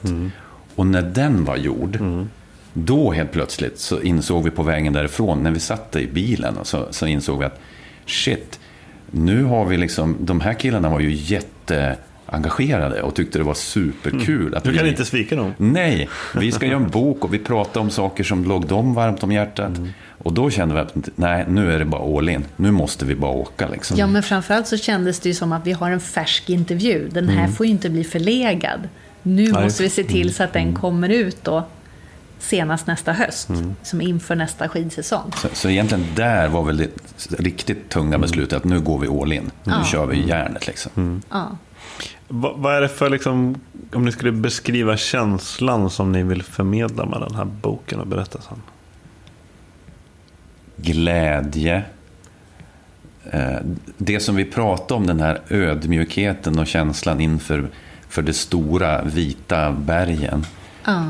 Eh, Och även tänker jag, alltså den här lusten, både till att vilja utvecklas, för att det är någonting som jag har fått med mig där sedan Friluftsfrämjartiden, när vi alltid liksom fick gnugga lite mer på, på det vi gjorde och man fick känna att ja, men nu fixar jag ju det här också, eller nu kan jag åka den där backen som jag tyckte var jättejobbig förut. Att eh, liksom kan omfamna det här att det går faktiskt att utvecklas och känna glädje i det. Och få med sig en lekfullhet i det, att man kan testa olika saker. Det behöver inte vara så att nu är jag på den här nivån och då åker jag bara svarta pister och jag gör bara så här och så här och så här. Utan liksom tillåt dig att liksom bredda istället. Alltså upptäckarglädje och lekfullhet är två viktiga ord för oss. Ja. Att du vågar liksom, ja men, laja lite. Verkligen. Det är ju underbart att, att, att göra På din det. nivå liksom. Ja, såklart. och kanske prova någonting som är helt crazy. Ja, men det kanske du kan göra ändå, oavsett var du befinner dig som en skidåkare. Prova något annat. Och också det här, titta runt hörnet gillar vi jättemycket. Och, och liksom, på skidor kan ju det vara att, ja men, gå inte dit alla de andra går. Åk inte där alla de andra åker. Utan gå, liksom, stick runt ett hörn och kolla vad händer där. Liksom. Och då öppnar ofta upp sig någonting som du inte riktigt var beredd på. Så det är också någonting som vi jättegärna vill, vill ha med som en känsla i den här. Ja, men sen tänker jag också på alla gånger vi har varit iväg och åkt med lite olika familjer och, och våra egna familjer, alltså mer släkten och så. Alla är ju inte på samma nivå. Ja, men det är ju inget fel att ligga en dag och åka i de blå och gröna pisterna med någon som inte är riktigt lika vass. Alltså jag kan njuta lika mycket av det som att få åka de lite svårare. Alltså det är inga problem. Jag, det måste inte vara så att vi måste dela på oss bara för att vi inte är på exakt samma nivå. Vi kan ju faktiskt anpassa oss och ha roligt tillsammans och känna att vi ändå njuter av skidåkningen. Och får ut mycket av det. I den här tankeprocessen som drogs igång i och med att ni började liksom, ja, men, eh, skriva det här manifestet och planera boken och skriva boken. Och så, ku- kunde ni liksom bli... eh, inte kanske självkritiska, men tittar tillbaks på, för vid det laget så hade ni en ganska lång, vad kan man säga, karriär som skidåkare. Mm. Kan ni liksom så här tänka tillbaks och se kanske egenskaper hos er som har kanske kommit och gått rent historiskt, men där ni liksom har, ja men där var jag ganska oskön. Mm. Eller här kanske jag jagade lite fel saker. Eller liksom så att man kan vara lite så här äh, självkritisk. Alltså jag kan ju Absolut. jätte, jättelätt hitta en superoskön kille någonstans med 20-25 i Åre som tränger sig i liftköer, som kör alldeles för nära folk och tycker att han är jättecool, sprutar lite snö. Alltså superoskön. Hade jag, hade jag träffat mig då, då tror jag nog att jag hade blivit ganska förbannad på mig. Liksom. Så att det är helt klart. Och- Absolut. Men, men samtidigt är det, skön, det sköna i att få vara människa och liksom eh, lägga fler och fler år på nacken. Vi, vi kan ju faktiskt utvecklas och tänka nya tankar hela tiden. Och det är ju en jäkla tur det. Ja, verkligen. Eh, hur, hur reagerar liksom gästerna när ni eh, presenterade den här eh, idén om slow skiing för dem? Eh, tänker de vi har intervjuat? Ja, just det. Exakt. Ja. Gästerna för boken. Ja, precis. Eh, alltså alla har ju varit så otroligt positiva och nyfikna. Mm. Väldigt nyfikna på liksom, hur vi har tänkt och eh, varför Mm. vi har tänkt som vi har tänkt. Det börjar ju ganska roligt med The Bunch när Magnus Graner eh, efter liksom 5-10 minuter in i intervjun som pågick ganska länge säger att ja, men jag gör ju något numera som jag kallar för now skiing. Jättepåverkad av en bok som han hade läst eh, om att vara i nuet. Och, han upptä- och vi upptäckte då att vi låg så nära varandra med vad vi hade tänkt om slow och det han tänkte om now. Det är egentligen samma. Så det, det är egentligen det, eh, samma tänk. Men det var så roligt just att känna att de är typ 30 år yngre än vi. Och känna det här verkligen, vi fann varann Mm. helt och hållet kring som hur vi känner och tänker kring skidåkning. Ja, han, som exempel, han berättade väl om det i intervjun i den här boken om just hur han hade liksom kört så här tävlingar med liksom att kunnat ändå lyckas bara släppa allting som har med prestation att göra. Ändå liksom bara köra Precis. now-skiing all in. Så. Ja, verkligen. Sen, sen var vi ju lite, lite tankfulla kan man säga när vi skulle prata med Frida Hansdotter. Som liksom har kämpat sig fram till OS-guld. Ja, prestation Och hela prata vägen. prestation med henne. Ja. Men det var ju också helt härligt när hon berättar om att ja, men det som har varit mina stora drivkrafter, säger hon, det är passionen och glädjen. Hade inte de funnits, då hade, det aldrig, då hade jag aldrig varit där Nej. på pallen. Liksom. Och just det här som vi kunde känna igen då, den här skidglädjen i familjen och gemenskapen. Mm. Hade hon inte haft den eh, skidglädjen och gemenskapen i skidåkningen hela vägen så hade hon ju inte fortsatt på samma sätt. Så, så att det, det sköna är att det, det har jackat in. Det visste vi ju inte när vi började. Men, men det har ju liksom jackat in så bra i våra tankar. De som vi har träffat och pratat med. Verkligen. Det är samma när vi pratar med Andreas Jonsson på Skiers. Han pratar ju också jättemycket om Skiers accredited. Ja, Skiers Accredited. Han pratar ju också mycket om det här att, att eh, du, alla kan utvecklas från den nivå där de är och ta sig vidare och, och, och bli bättre, eller alltså åka på ett nytt sätt. Det är liksom en del i filosofin där. Och när han sa det här att det är svårare att köra ner för en backe lugnt och kontrollerat än att bara blåsa allt man har. Det var ju skönt att höra honom säga det. Han som är så otroligt duktig och säker. Och, och, så. Och jobba med duktiga skidåkare. Ja. Så att det var ju samma där, att vi hittade någonting. Ja, det ligger ju liksom vår filosofi, deras filosofi, de, de hittar också varandra. där. Ja. Ni talade inte för döva öron. Nej. Nej, verkligen inte. Vad är det mer för, om ni liksom fortsätta bara ska presentera boken lite grann. Vad är Frida Hansdotter The Bunch, Andreas, Mårten, Ja, just det, Eveli- Johan. Evelina är med. Evelina Nilsson det är med, vi, vi måste ju få berätta om när vi kom till Evelina. Ja, det var härligt. Det var ju också helt härligt. Eh, då var vi uppe i Åre, det var ju förra Lucia. Och vi hade stämt träff med henne hemma i, hennes, eller i den lägenhet som hon delar med Sin syrra Sin säkert. syster. syrran, och tror jag. sambon, ja. Och, och någon del.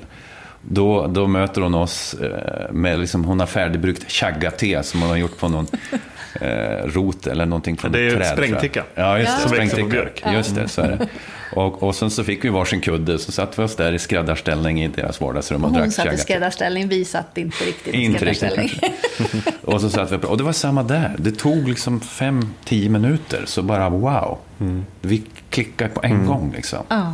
Och hon pratar, hon pratar ju jättemycket om eh, yoga. Och, och vi, vi började direkt prata Star Wars och Sagan om ringen. Vilket vi älskar och vilket hon älskar.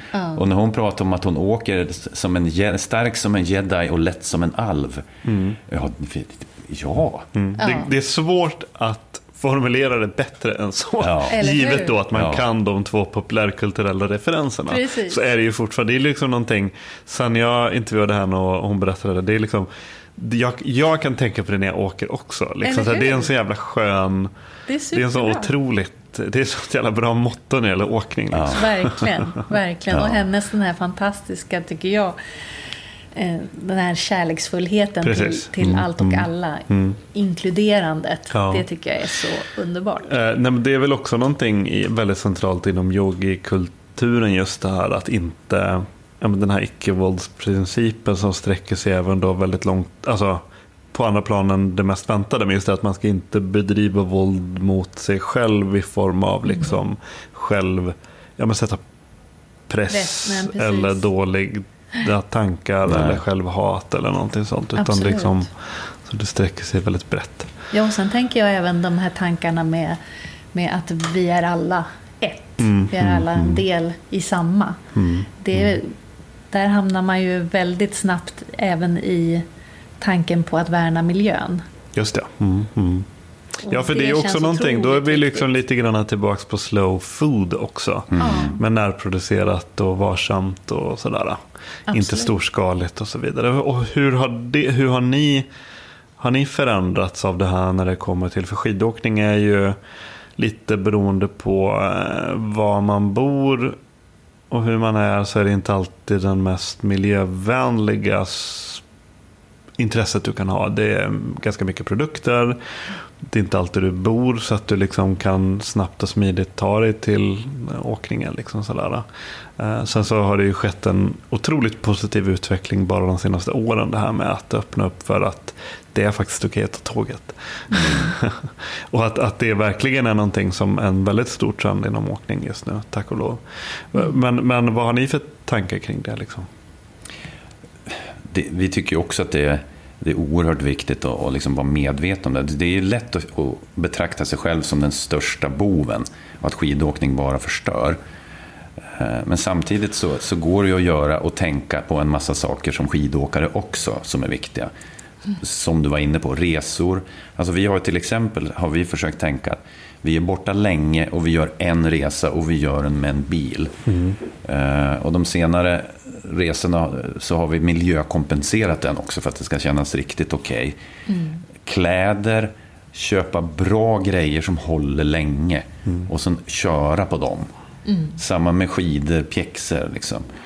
Eh, försöka göra det. För jag menar, det är bättre att göra en lite längre grej än att göra många korta. Ja. Så, så att vi försöker ju någonstans hitta, hitta in till det. Samtidigt är det, är ju svårt, det är ju en utmaning som, som skidåkare. Och det är en omställning vi behöver göra Ja. och vi jobbar på det hela tiden. Och sen att börja gå istället för att åka lift. Det är också ett sätt att liksom tänka. Och det är många som gör. Gå istället för att ta helikopter kan man också tänka. Det kan man också tänka. Och det har jag fortfarande inte ens gjort. Nej, och jag, jag har ju åkt en hel del helikopter och det, det kan jag ju tänka nu att mm, det, jag tyckte det var fantastiskt när jag gjorde det. Skulle jag göra det valet igen? Nej, det skulle jag inte. Nej. Och jag har aldrig gjort det och jag kan tänk, tänka liksom att nej, det spelar ingen roll. Jag kommer få åka så mycket skidor i alla fall så att det är inget som jag måste stå efter. Jag har ingen längtan efter att göra just det. Sen har vi ju under de här åren dessutom lagt om vår mat rätt mycket. Mm. Eh, Vi har ju söner som är veganer och som har inspirerat oss väldigt mycket. Och eh, det är ju så att ens barn det är ju liksom det käraste man har. Och har man barn som är orolig, uttrycker en oro för sin framtid och speciellt sin framtid som skidåkare, då vill man gärna vara en del i en lösning. Och i och med det så har ju vi försökt lägga om vår kost så mycket som vi mm. överhuvudtaget förmår. Och faktiskt lärt om, ska jag mm. säga. Har man ätit på ett visst sätt i drygt 50 år, då tar det några år att mm. liksom lära om. Köttkulturen, kött varje dag, kött, ja. kött, kött. Ja. Mm. Nej, så att vi försöker göra mm. Många förändringar. Um, jag kommer på en, en grej till, apropå din fråga. Det här med liksom, tänka miljö närodlat. Vi har ju försökt att göra boken närodlad också. Mm. Uh, det var ju tidigt. Eller närproducerad. Närproducerad ska vi säga. Det var ju tidigt fråga, när vi pratade med lite människor i förlagsbranschen som, som jag kände sedan tidigare. Så sa ju många att ja, men tryck i Baltikum, det är ju asbilligt. Vi kom väldigt snabbt fram till att nej, det ska vi inte göra. Vi vill och då är ändå inte det, förhållande, då är det förhållandevis nära Baltikum. Ja. Det hade kunnat vara liksom... Det kunde ha varit Kina. Kunde ha varit Kina. Ja. Ja. Nej, men vi kände direkt att nej, men det vill vi inte. Vi vill, vi vill gynna någonting svenskt mm. och vi vill helst att det är nära. Så det landar i, i Bromma på ett tryckeri där. Plus att vi använder ju svenskt papper. Jag har ju med bakgrunden på reklambyrå jobbat mycket med, med pappersleverantörer och alltid vurmat för papper. Mm. Mm. Så att, eh, att få ta ett riktigt fint svenskt papper med en skön känsla, det var Säg vad, vad hette kvaliteten, vad hette pappret? Det heter Munken Polar Rough. Så ja. Det är så snyggt. Mm. ja, men, och det är också då liksom miljömärkt. Tryckeriet är Svanen certifierat. Mm. Vi band boken i Västerås. Så vi har försökt mm. verkligen mm. hålla ner det så mycket som möjligt. Och det är till och med svensk typsnitt på brödtexten. ja. ja det är Jättenördigt. Det är kul. Det är toknördigt, men kul. Ja. Men väldigt kul. um, jag tänker på en annan grej. Med, ni har ju liksom, och det har väl liksom framkommit lite mellan raderna under intervjun att ni, ni är ju skibums, men ni gjorde liksom en annan det är, det är mer vanligt att göra det i 20-årsåldern och det gjorde inte riktigt ni, även om ni åker mycket skidor då. Mm. Så har ni på något sätt lagt om det och, och ni är lite mer åt ski, även fast kanske inte all in, Nej. men förhållandevis mycket skibums nu mm. i, i vuxen ålder. Vad, vad, berätta lite om det. Du hade ju en skibam-längtan redan när du var 20. Jag ja. hade väl inte riktigt det. Utan jag var så fokuserad på, på vad jag ville bli när jag blev stor. Men... Jag, jag, valde ju faktiskt aktivt bort en möjlighet ja. då. Alltså när jag var klar med min utbildning på universitetet, var var jag då? Jag vet inte, 25, 26, 27 där någonstans. Då sökte jag jobb som reseledare på, hette det Vingalpin kanske då, mm. på den tiden kan det vara så. Eh, samtidigt som jag sökte andra mer, inom situationstecken, seriösa jobb. Mm. Eh, och så fick jag något av de där mer seriösa jobben och tyckte att ja, nej, men nu ska det nu jäklar, nu ska det vara ordentligt på riktigt. Och så gick det några dagar så fick jag det där jobbet på Vingpin. Det har alltid skavt. Ja, och då stod jag där liksom. Hur ska jag göra? Ska jag liksom ringa tillbaka? Jag hade inte ens börjat på det där. Nej. Ska, jag, ska jag ringa tillbaka och säga nej, jag kommer inte, jag ska, jag ska åka ner till Alperna. Eller, och så felade jag lite där. Men då bestämde jag mig för, nej, nu, jag har pluggat klart, nu ska det vara ordentligt. Liksom. Och så mm. körde jag det. Mm racet där. Sen visst, det låg och skavde, speciellt där i början, så skavde det. Ja, för mig dök det mer upp eh, som en stark längtan. Det, vill säga, det var nog i samband med att Adam, då äldste sonen, gick på skidlärarutbildningen. Och vi hörde liksom, han åkte skidor varenda dag. Och då kände jag så här, ja men jag vill också. så det var väl där som det verkligen drog igång ja. för mig, känslomässigt. Ja, då började vi prata om det. Ja. Först på skoj. Och sen blev det mer och mer allvar. Ja. Och sen var det bara två år senare som vi bestämde att nej, nu kör vi. Ja, men det, ja, men det var ungefär så här tror jag det var. Att, att du sa till mig att om vi skulle ta beslutet nu på hösten, då kan vi åka nästa säsong. Mm. Och då helt plötsligt så ramlade den poletten ner hela vägen i magen på mig. Mm. Så jag bara, jädrar, för jag, jag började räkna, vänta nu, uppsägningstid. Mm -hmm. och jag ja, om jag säger upp mig där den sista september, då kan vi dra. Mm. Liksom. Men det var verkligen det steget, det var verkligen, då sa du upp dig? Ja, mm. då sa jag upp mig från det mm. jobb jag hade. Och då, det var första gången som, som jag liksom lämnade den världen som jag var i då, på mm. riktigt liksom. Ja, så vi hade ju pratat fram och tillbaks under många år om att någon gång ska vi nog jobba ihop på något sätt. Men vi visste inte riktigt hur och med Nej. vad. Det hade inte utkristalliserat sig riktigt. Nej. Och det var skidåkningen som var den utlösande faktorn? Ja, det var det blev faktiskt. det. Sen hade jag ju sånt flyt, och det, det måste jag ändå säga. När jag sa upp mig så, så ville ju det företag jag jobbade åt, de tyckte att fine, det förstår vi absolut. Det finns saker kvar att göra här. Eh, skulle du kunna tänka dig att konsulta ett tag med oss? Och då, då sa jag ja på det. Fast samtidigt sa jag att men jag kommer att vara borta i flera månader för jag ska åka skidor. Ja, men det var fine. Så att, eh, det, var ju, det var ju ett bra upplägg. Liksom. Det blev en bra start för vårt första verksamhetsår. Ja. Vad, vad tänker ni om liksom den kraft och det potentiella inflytandet som skid eller utförsåkning och utförsåkare och snöälskare kan ha? Liksom? För det kan ju bevisligen förändra saker. Det liksom fick er att typ i, i, i mogen ålder säga upp sig och liksom så här, släppa en bok och så här.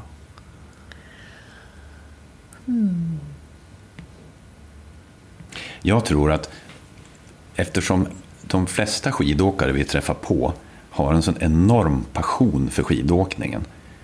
Så, så är alltså det är en sån stor kraft i den passionen. Och att använda den som plattform för någonting, det, blir, det kan bli såna galet stora hävstänger av det. Så att man liksom orkar gå åt olika håll och ta ganska tunga, viktiga beslut. Tack vare den stora passionen man har. Det, det är, lite, alltså är man hooked på skidåkning och har fastnat i det, precis som du beskriver känslan, då är du beredd att göra mycket för det. Sen tänker jag bara på en sån här sak som dyker upp nu med vad som har diskuterats i media senaste dagarna. Det här med att vi rör oss alldeles för lite. Skidåkningen är ju ändå en, en sån aktivitet där du behöver hela kroppen. Och du behöver, liksom, bästa förberedelsen för en säsong det är ju att ständigt hålla dig i rörelse.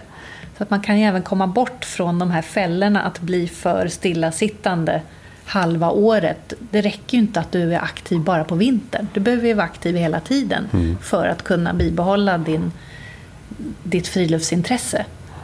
Så det tänker jag att det, det är en väldigt... Bra morot. Ja, det är en bra morot. Absolut. Vad kan man få tag på den här boken nu? Som, den här färdiga produkten som ligger mellan oss. Vad, vad finns den om man är nyfiken på att höra mer och veta mer och läsa mer och bläddra och känna och köpa och läsa och inspireras? Ja, det enklaste är ju att kila in på vår hemsida som heter slowskiing.se.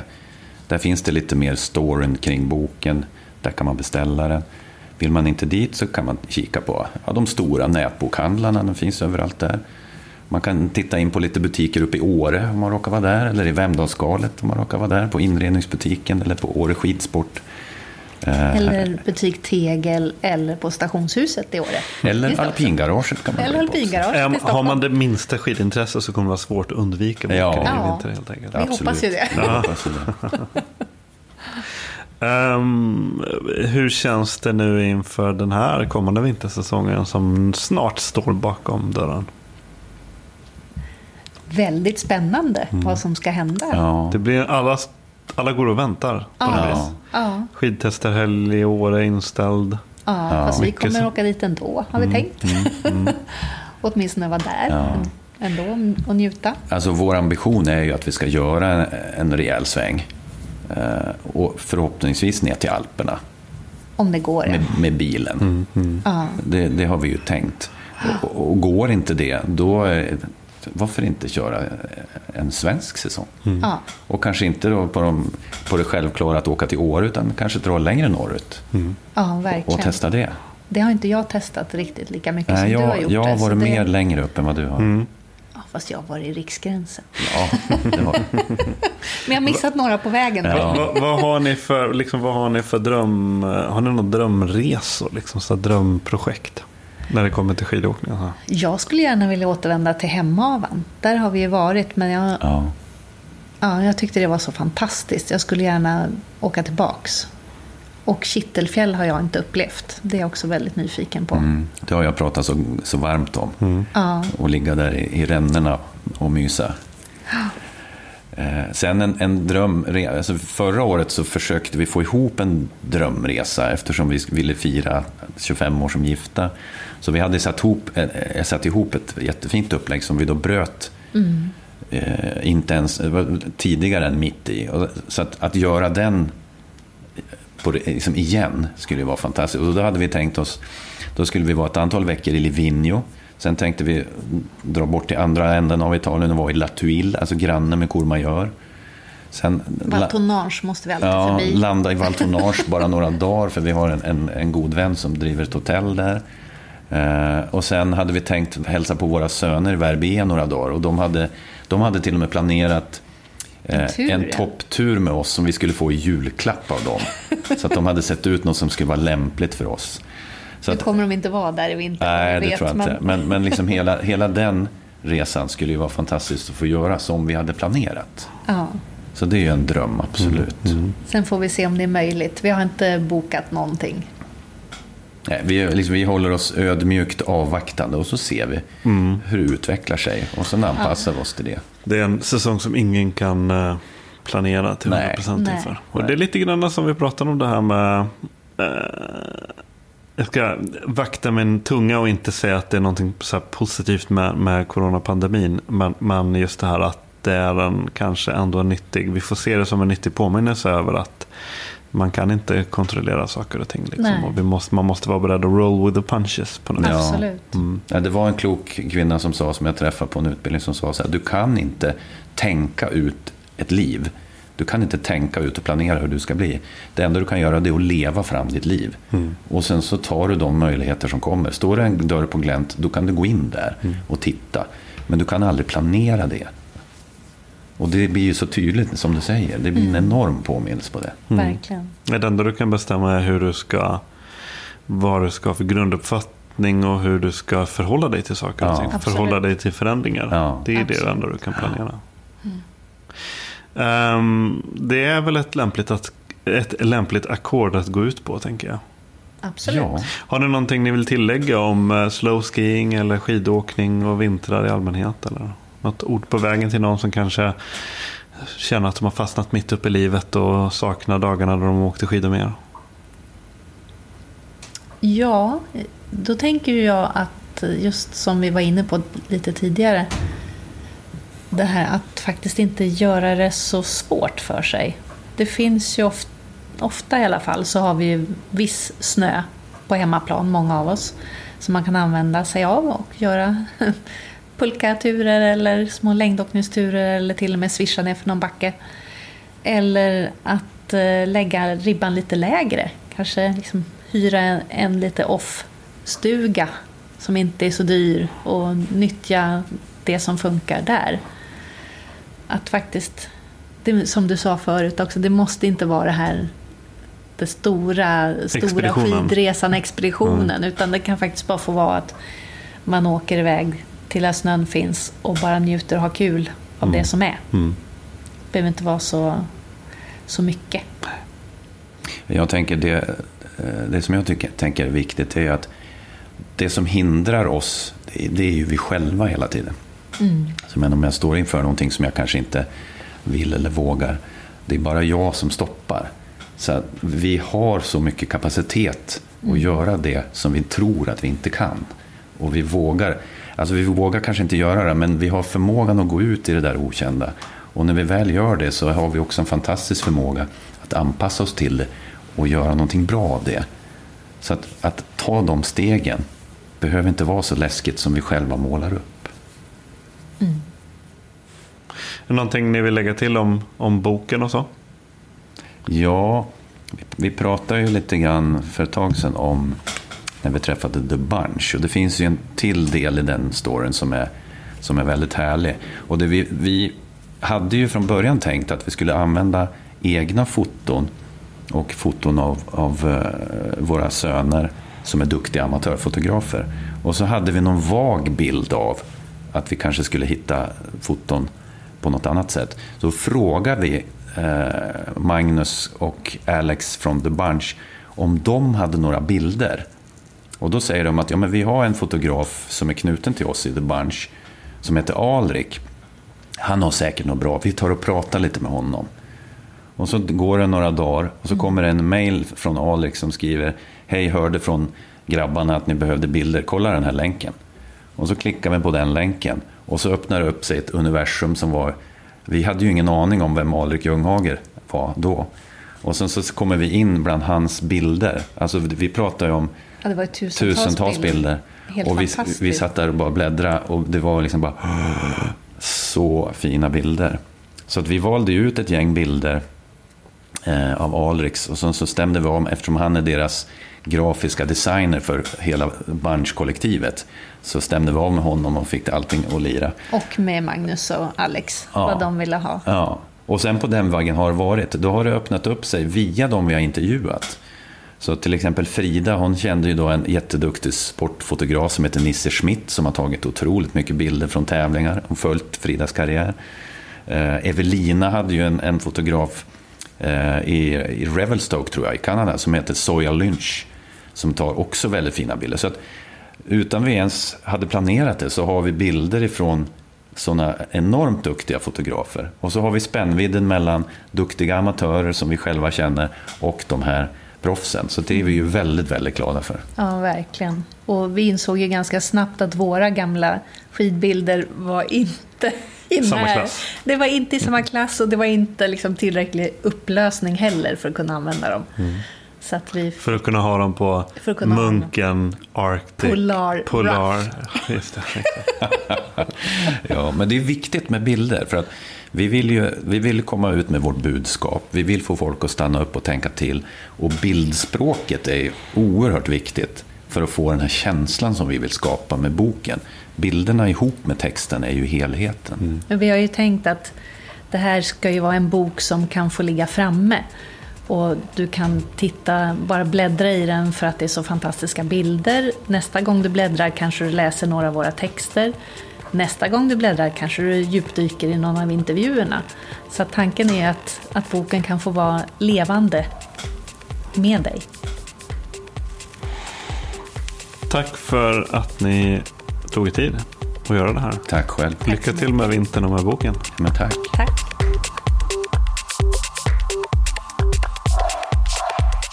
Podcasten Husky finns även på Instagram och på Facebook. Läs mer om veckans avsnitt på huskypodcast.com. Husky spelas in med stöd från Naturkompaniet. Musiken görs av Joel Mull.